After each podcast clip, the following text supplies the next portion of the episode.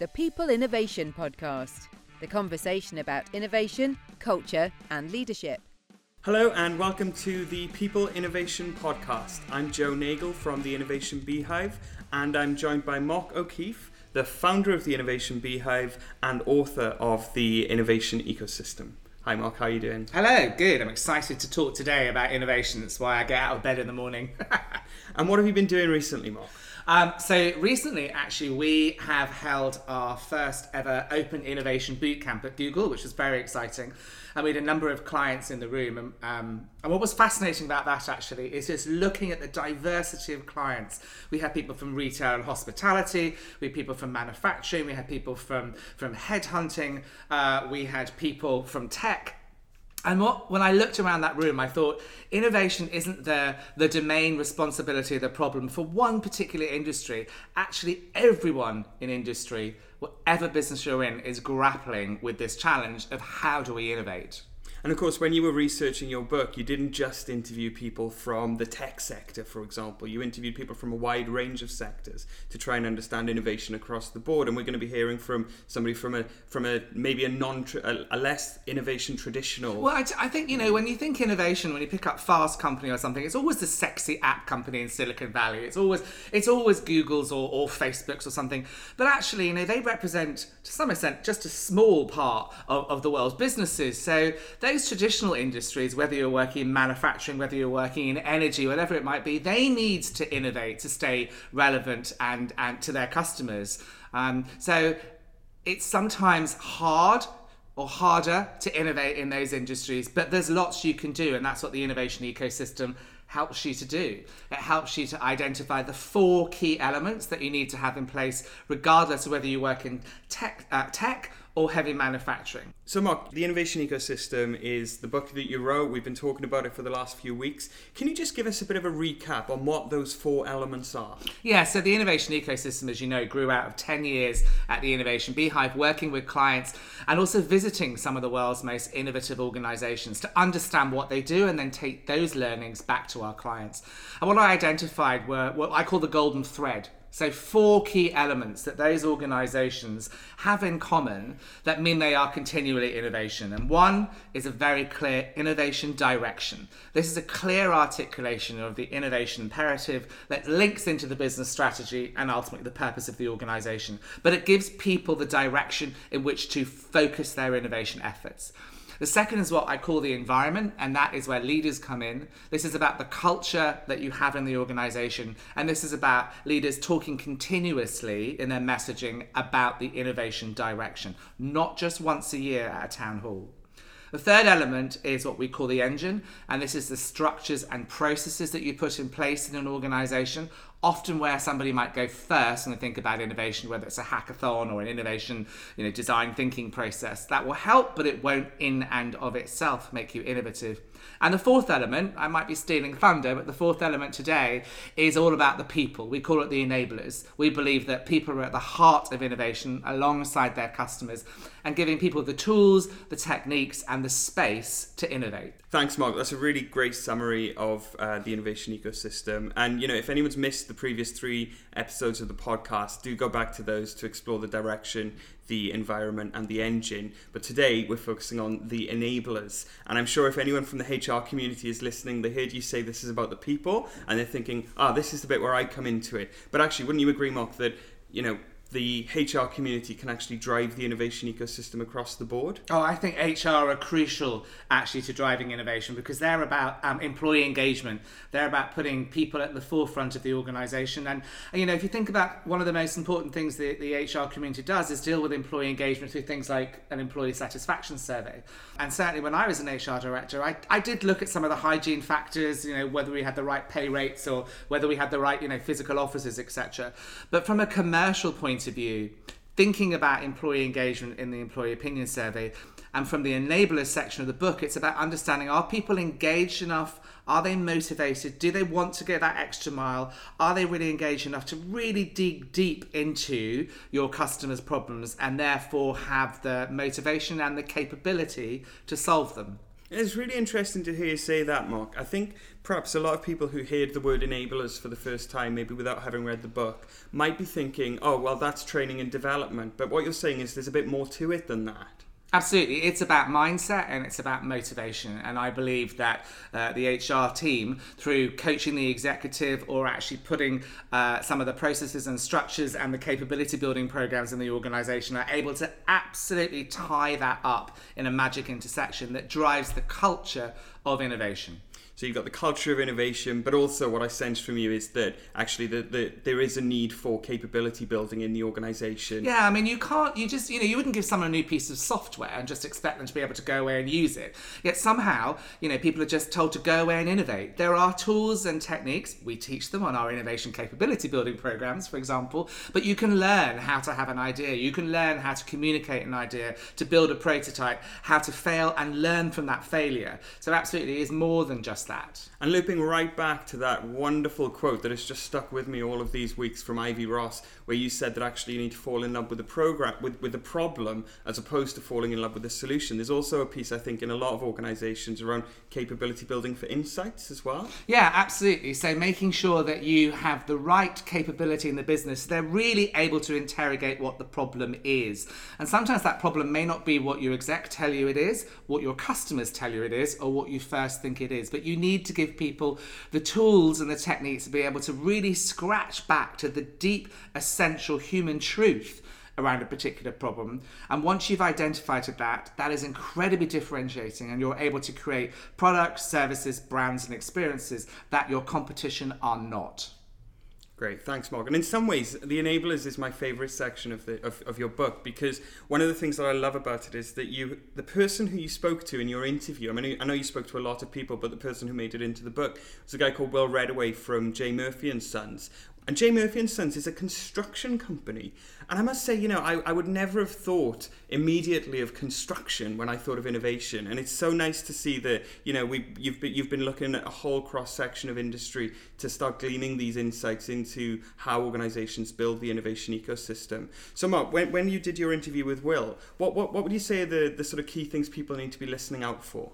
So, Will, as you said, in a traditional industry, absolutely is driving at the forefront of innovation. He was one of my most exciting interviews as part of the book. Um, so, a couple of things he did. Firstly, you'll hear about, he talks about the Innovation Foundation, and this was making sure that this, he had C suite executive sponsorship. So there was absolute buy in from the top, whether that was in terms of how they talked about it, leading, or how they resourced it. So C suite involvement.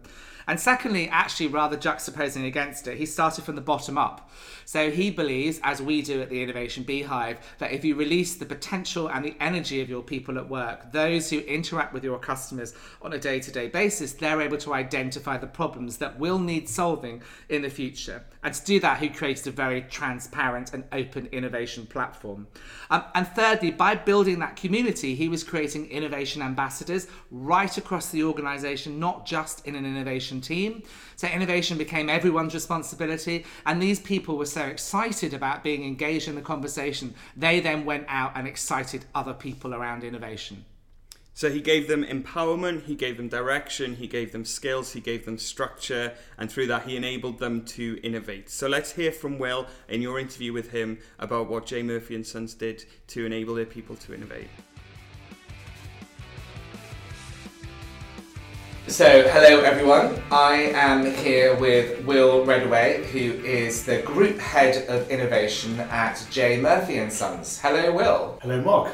Thank you so much for coming along and for agreeing to share with us your innovation expertise. Particularly in the construction industry, it's not possibly the first place people think of when they think of innovation. Unfortunately, not, but um, I'm hopefully I'll dispel some of those myths and uh, explain why innovation actually is quite a big thing or certainly an up and coming thing in our industry. I studied engineering, uh, electronic and systems engineering uh, at Loughborough University, where upon completing my degree, I worked for a small specialist firm setting up systems, IT, telecommunication, integration, uh, integrated systems on luxury yachts. So the oh, wow.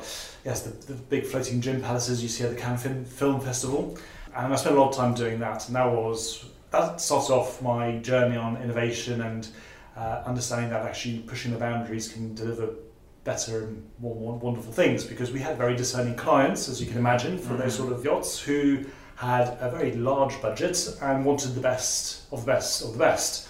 So we went and sought out the best of the best of the best, and we played, practiced. We had labs where, where we got to test different things. I mean, when I say lab, I meant a workbench in the corner of the, the office. So the whole innovation process in a Correct. microcosm. Correct. Uh, and we tried, we tested things, we, we put it into production, and then when we were happy with it, we delivered it and made it work and trained people on how to use it. By example, uh, in the early 2000s, so just after the, the year 2000 uh, hype, uh, we were sailing across the Atlantic and we were able to make a mobile phone call in the middle of the Atlantic Ocean to our colleagues were walking down Oxford Circus, or Oxford Street in London.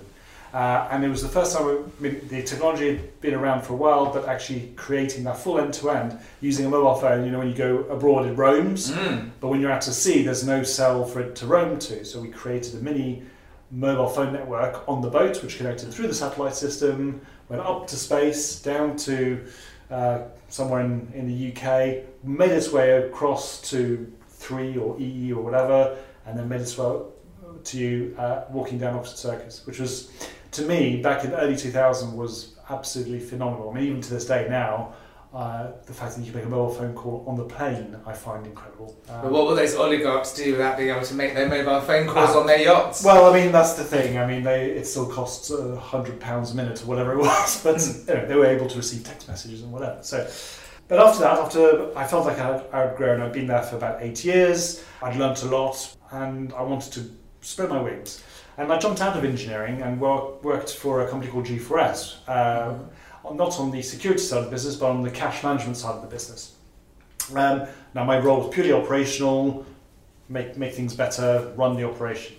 Um, but I had my engineering hat firmly on, and and within six months, I sort of had made some suggestions on how we could re-engineer a lot of processes, move away from paperwork. Believe it or not, we were handling millions of pounds worth of money every day, and signing everything on carbonated paper.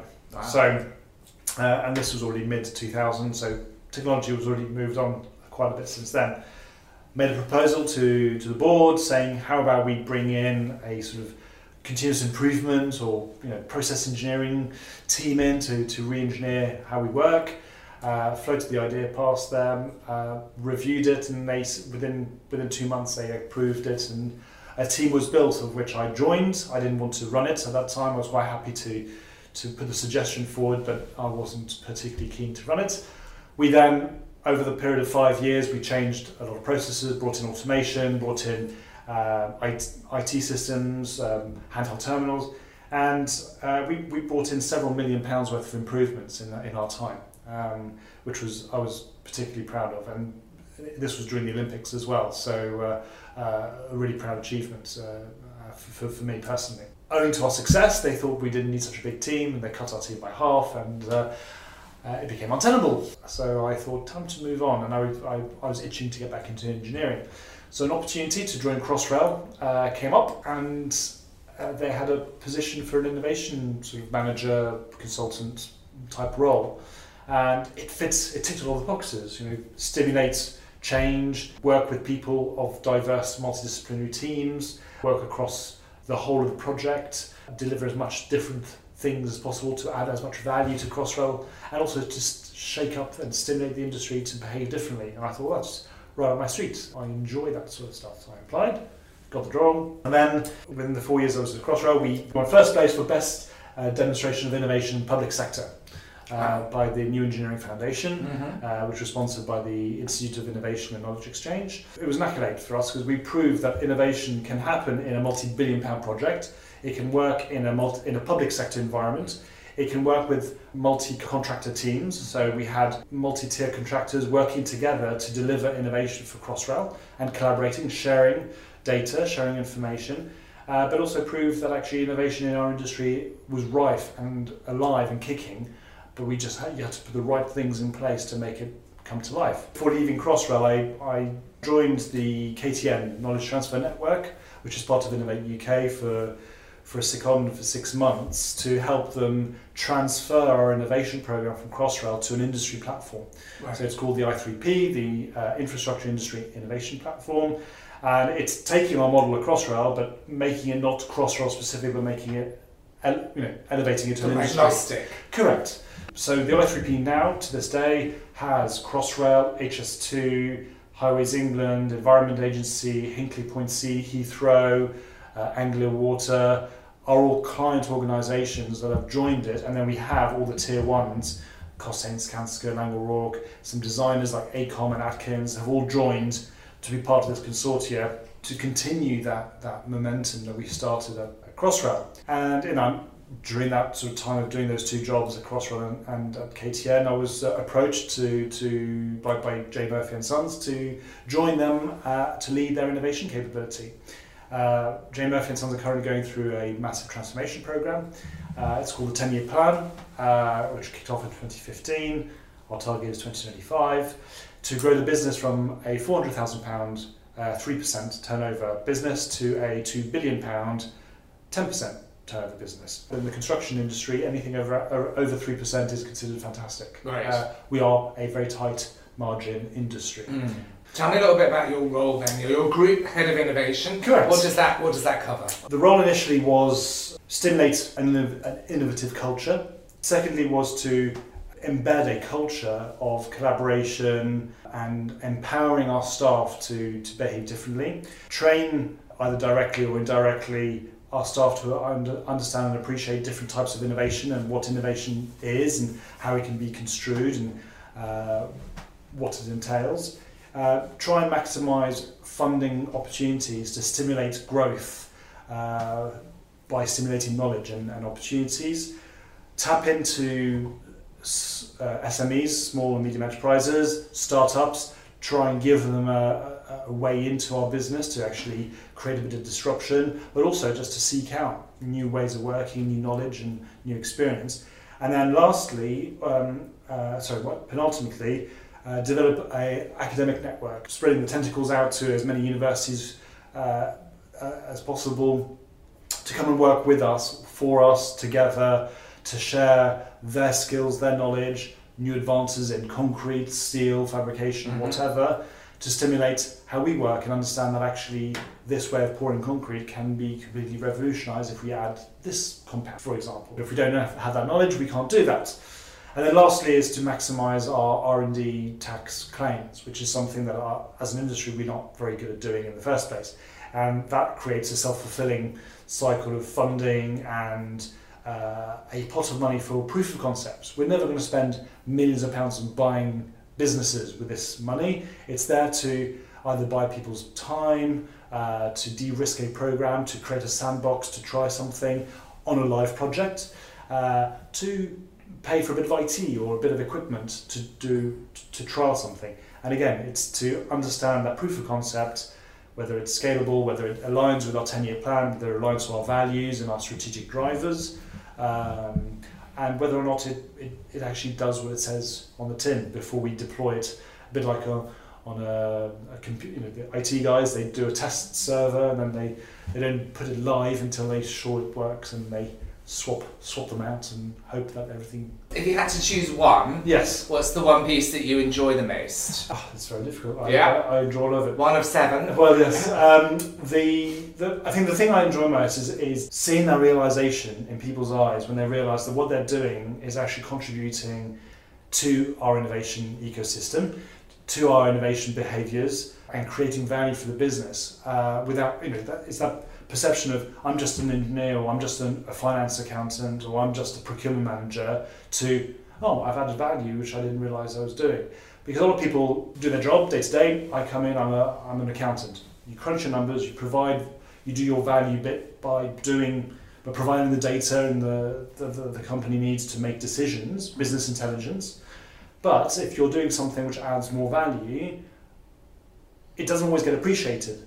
But then I think what I offer is that sort of sounding board and that reflect, you know, that, that, that bit of reflection where people kind of realise, well, actually, I'm adding more value than I, I realised. I, I did something that actually is considered ahead of the game or, or transformational. I want people to realise that their inputs can be transformational. For our industry, being transformational takes years and years and years. It's like a leviathan. It takes a long time, but it's the sum of its parts that, that makes it what it is. But if you have all those individuals slowly pushing against the leviathan, in due course, you get you get change. Your direction changes. Now, you you do have to be careful because if you push yourself too far in the wrong direction, you realise you're not going wrong. Once that momentum builds up, you've got to make sure you either catch it at the right time to push it in the other direction you want to, um, and so it's a nice balance. So you, that's why you have to have in innovation, as I'm sure you know, the people who challenge you to push back against to really flesh out the direction that you're going. So one of the, the, the things you talked about there is, is uh, you know, we passionately believe about uh, unlocking and releasing the potential of people at work. Um, and that uh, ideas are in people. You just that, and money is on the table in organisations. You just need to release people's creative potential, their innovative potential. They can come up with the ideas to solve your problems. So what you talk about there is enabling people to Yes. do that. Can you tell us a little bit about how J Murphy and Sons enable people to become involved in innovation and feel that their contribution is valued? Before I joined, uh, Bright, the Bright Ideas Initiative was there exactly to do that, to empower people, to, or seemingly to empower people to be innovative. Now, they would offer vouchers of money or, or shopping discounts, whatever, and, and prizes for people to come up with ideas and solutions. But that's where, where it stopped. It was come up with an idea, oh, well done, here's 250 quid or whatever, and then that's it. The idea would be filed away in the bottom drawer somewhere and it would be left to die. There was no systematic way of delivering and managing innovation. And people sort of look at me, you know, slightly strangely, say, well, how can you have governance and how can you have procedures and processes and procedures for innovation? Doesn't that stifle creativity? And I say, no, no, very much not. It helps rein in and bring in value because it, it, that, that triage process, that that fleshing out of an idea, that seeking out, has it been done before within our industry? Has it been done before within our own company? So how did you use bright ideas differently? So um, I killed Bright Ideas. Ah, okay. Um, I killed it dead because it wasn't working, and I wanted to rebrand and bring a new lease of life to innovation. So we we our, our innovation program is now called the Innovation Foundation. So you know, nice play on words with the Yeah. foundation and like building, uh, but also it creates the initials if, and it asks us, you know, if we did this and what if, and I wanted to create that stimulation for people to ask questions, and so so the Innovation Foundation was based on an open, systematic approach to delivering innovation, process, process procedures, but ownership and accountability. So the, the the thing I made clear from the beginning when I started with the whole of the C-suite the directors and the senior leadership team is that I need your support. You need to bring it in on the agenda. It doesn't. It should no longer be a tick box exercise. It needs to be bought in, believed uh, in, and, and actually can can realise some value. Innovation cannot be tendered. It has to be nurtured. It's grown from the bottom and you know nurtured from the top, and you have to join them. And where I sit is between those two, and I hold out my hand on either side and pull it up from the bottom, but also pull the guys down from the top and join those hands together. And what we've created is a very, very transparent and open innovation platform where operatives at all levels will put their ideas in and you, you, you will get directors and even sometimes the members of the, the, the C-suite replying to people saying that's a fantastic idea. Straight away that credibility goes, goes up for the program because people think I'm being taken seriously. Right. Even if the idea isn't worthy of taking forwards, they go, But I'm also being recognised. well, yes, they're being recognised. Exactly that. Um, uh, but but just to, to, to really put it into perspective, uh, we've recently funded one of our first ideas, um, which is uh, uh, it'll be on our on our public website on Innovation Edge, which I'll talk about uh, in a minute. But it's effectively an in-house eBay for Murphy because when we buy materials for a job, we'll sometimes over-deliver or over-order or bring the wrong stuff. And often it either goes to landfill or just gets chucked away or given away because you know we're talking about a 10% profit margin. We self-harm and that's one of the things we can re- remove. So an operative i mean you know not a very senior level person came up with this idea put it onto our innovation platform.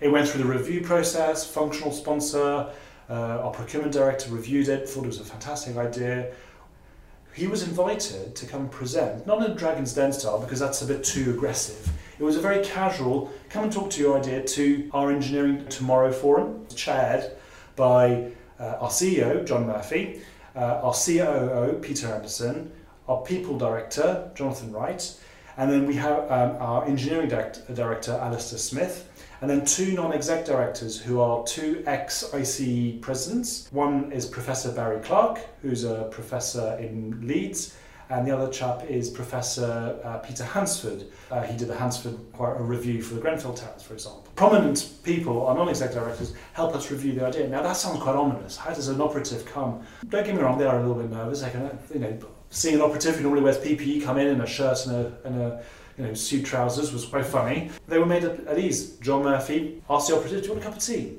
And it was literally a conversation like you and I are having right now. Tell us about your idea, why it's good, and why we should be looking into it. And they did. And obviously, the people that came up with the idea are really passionate about it. They're being listened to. They have an audience with the senior leadership team. There were questions asking, you know, not deep financial questions, which would be unfair for someone of that level to answer, but the premise of the idea was very well rounded, very well fleshed out, and they loved it and they, they thought it was a brilliant idea. And the operative and I, when we left the, the, the meeting, was buzzing. I mean, he was visibly vibrating down. That level of engagement is really hard to find, and you've got a process that enables that to happen as well. Correct. But what's good about that, and what I think is really important, it's the fact that people are now seeing that it's real that will then percolate and that will then be echoed across, especially when you have someone at a lower level within the business who's actually being listened to. That will spread like wildfire. Now, I had been at Murphy for just over a year before this happened, but I had to put in that education piece for the senior leadership team.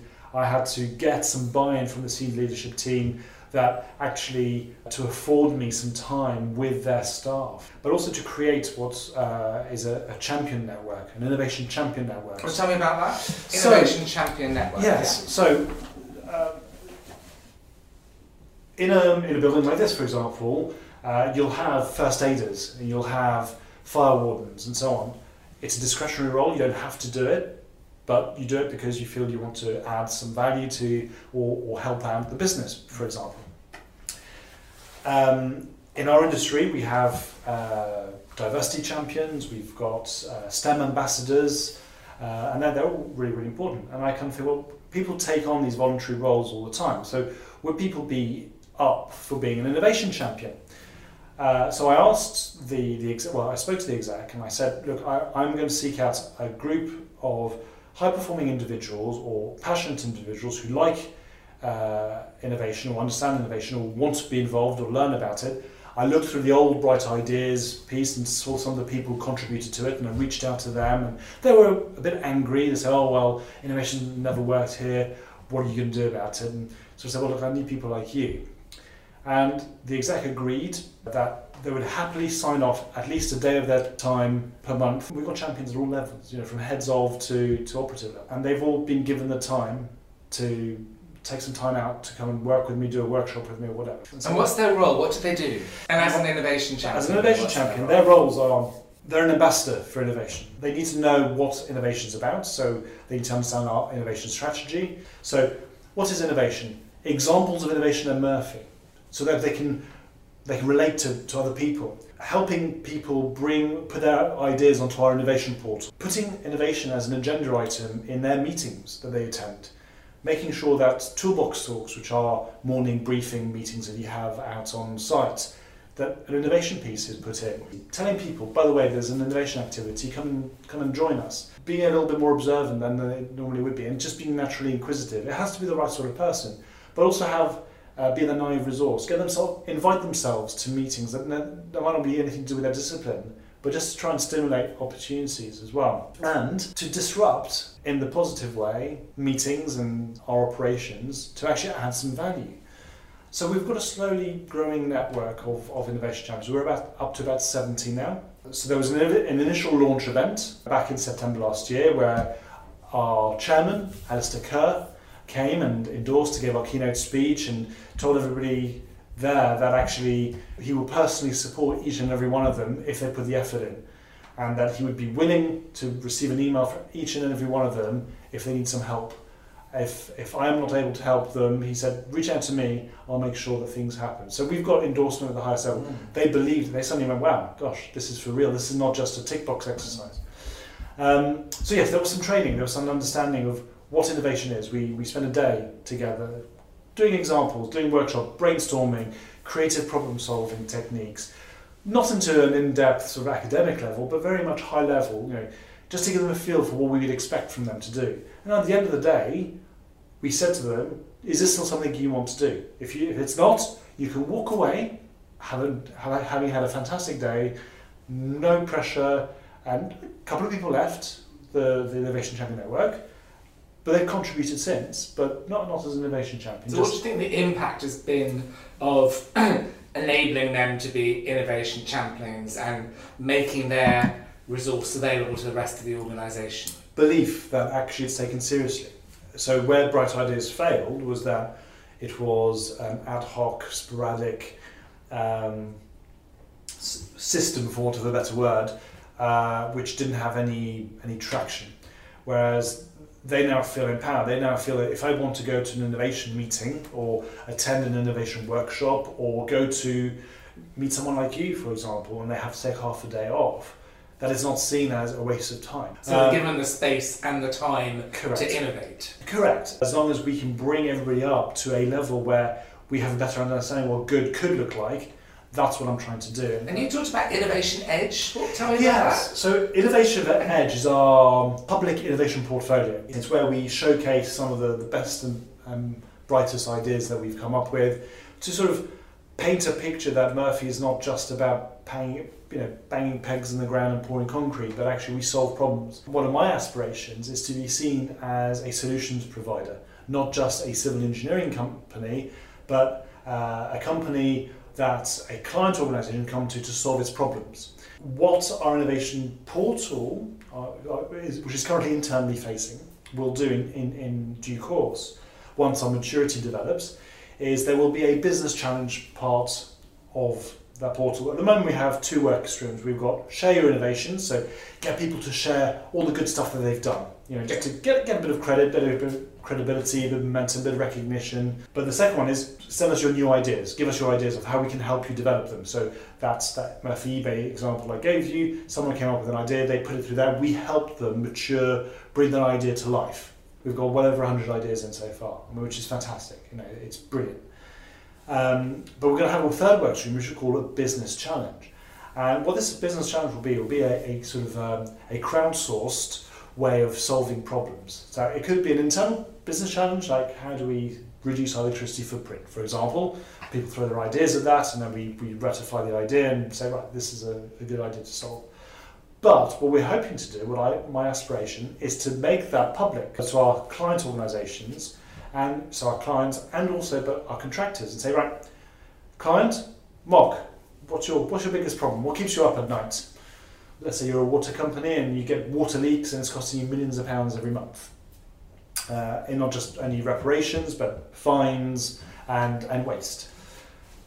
You put that as a challenge. You know, how do we reduce or speed up water dissection or fixing water leaks, whatever?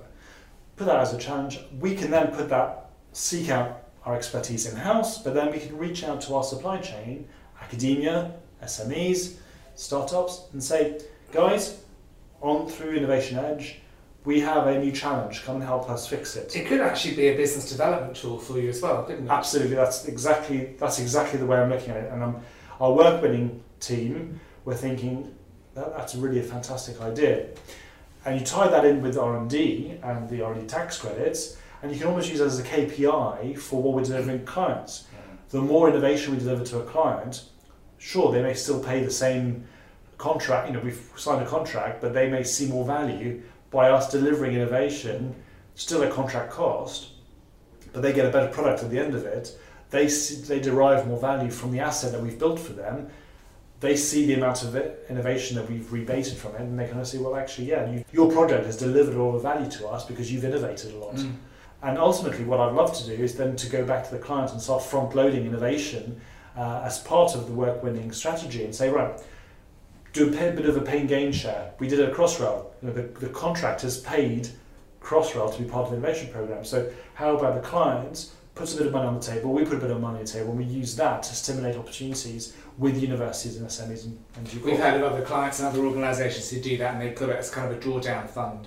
So, I mean, I, I probably could guess what your answer will be, but who do you think owns innovation? I, I'm the figurehead for it, I lead it, I, I stimulate it, but innovation is owned by every single individual in the business. And I've made that very, I mean, I've made that crystal clear.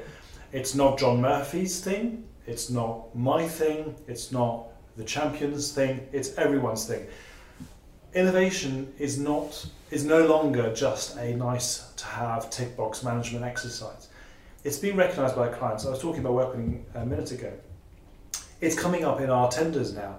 We have to categorically give tangible proof of our innovation capability, what innovation that we do. So what I would like to be able to do is a stranger, anyone in the business, be able to ask anyone in the business and say, what does, what's innovation mean to Murphy, and be able to answer it clearly. If you, in our industry, as I'm sure you know, health and safety is a massive thing. Ask anybody within the business what, what's health and safety, they'll tell you. We're not quite there yet with innovation, but that's my goal. And the ownership has to come from everyone to be an ambassador for, for innovation. What are you most proud of, or what do you most love and are most passionate about in the, in your job? The, thing I'm most proud of is, I think I've mentioned it earlier, is seeing people's realization that actually their ideas can come to life and that they are a valued person, they're a valued, they are, they add value to the business, they add value to themselves, but also that they, they can grow and change as an individual as well. Seeing people's behaviours change for me is is it puts a massive smile on my face. Coming into work and kind of people kind of going, Will, I've got a fantastic idea, to me having to chase people for ideas, seeing that turn in behaviour, people pulling me rather than me having to push. We all know about push pull relationships. Um, uh, and when I first started in the first year, there was a lot of pushing by me saying, like, come on. But now people want to talk to me. People are really passionate and excited about delivering innovation. They want to be involved in it. They want to submit some of their ideas to industry events for prizes and, uh, and awards like the ICE and uh, construction news, all these sort of things. We're now applying for innovation awards, which we never did before. And people are looking back and saying, oh, bloody hell, we did some really good stuff, didn't we? We are changing the industry slowly but surely, but we are actually leading a lot more than we realize. And it's just getting that realization. I'm not an expert in in, in making people become innovation experts. I'm not an expert in training people in becoming creative problem solvers.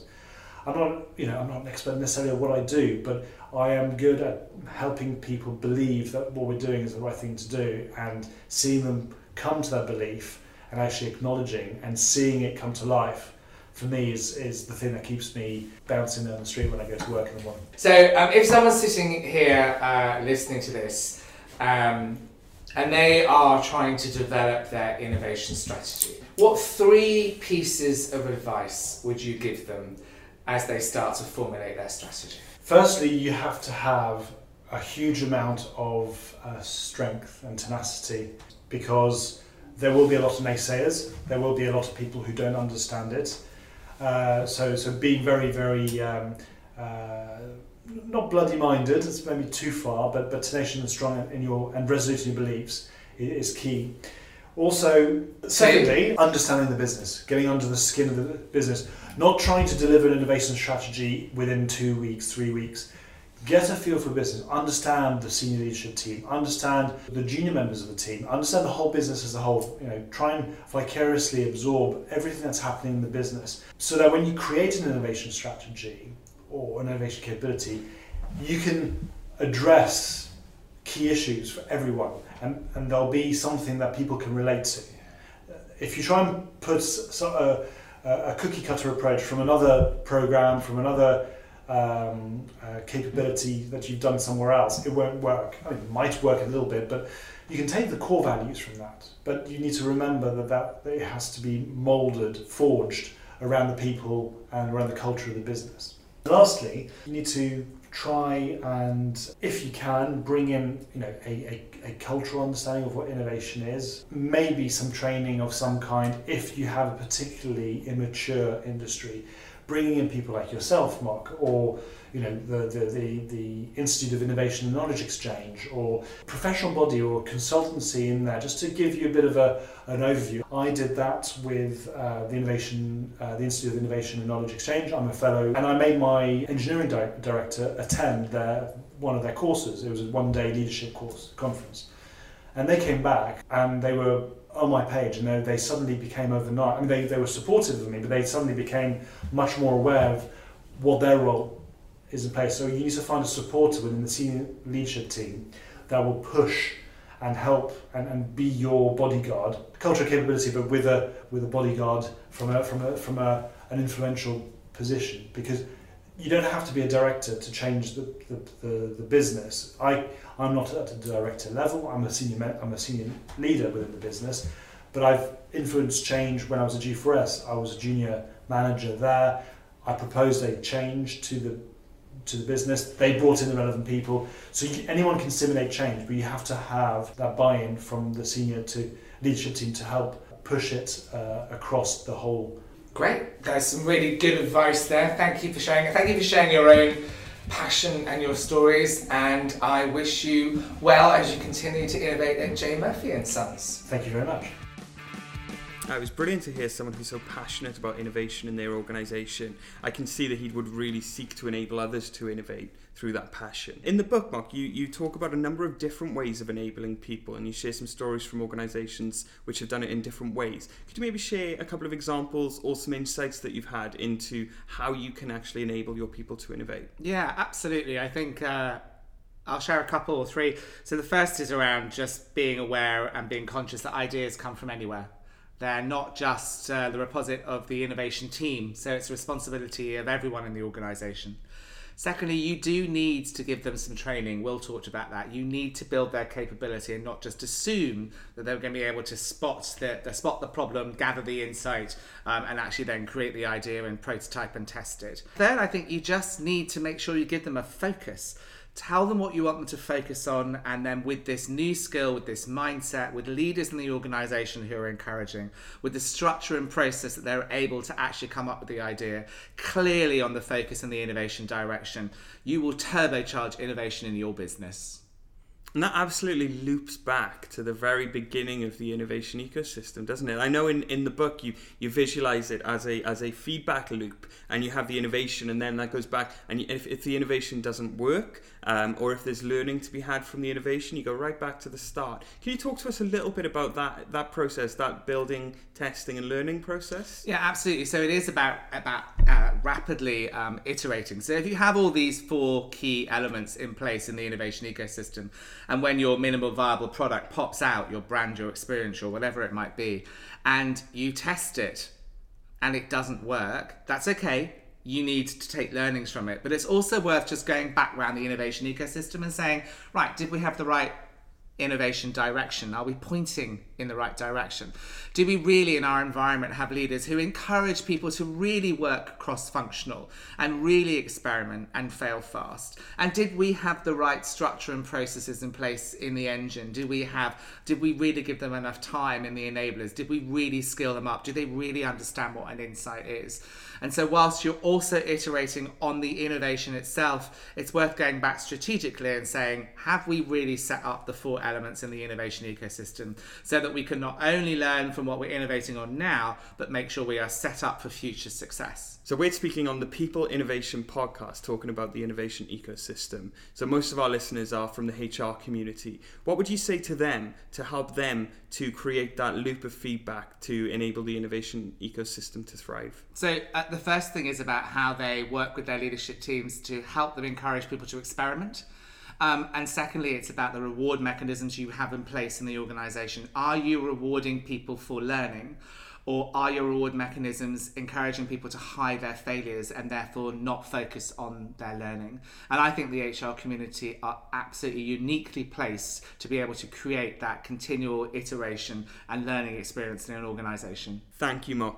Thank you for joining us for the last four weeks to share the innovation ecosystem with us. I know people have been really appreciating your insights into innovation in organizations. You know, if you in your organization have built any enablers uh, or are looking to consider building enablers, do reach out to us uh, on to me on hello at innovationbeehive.com. You can find us on LinkedIn, Facebook, and Twitter to join the conversation. And you know, the People Innovation podcast is going to continue, and we would love to hear from you about the kind of themes that you'd want us to be exploring. What are some of the challenges that you're facing around innovation in your organization? What are some of the challenges you want innovation to solve? Or what are some of the problems that you're facing to build your innovation ecosystem? And then we can start to address those um, as, as, you, as you let us know. So please do reach out hello at innovationbeehive.com or find the Innovation Beehive on Facebook, LinkedIn, and Twitter. Thank you for being part of our conversation. Thank you for sharing your insights, Mark, and I look forward to chatting to you soon. Join the People Innovation conversation. Find the Innovation Beehive on LinkedIn, Facebook, and Twitter, or email hello at innovationbeehive.com.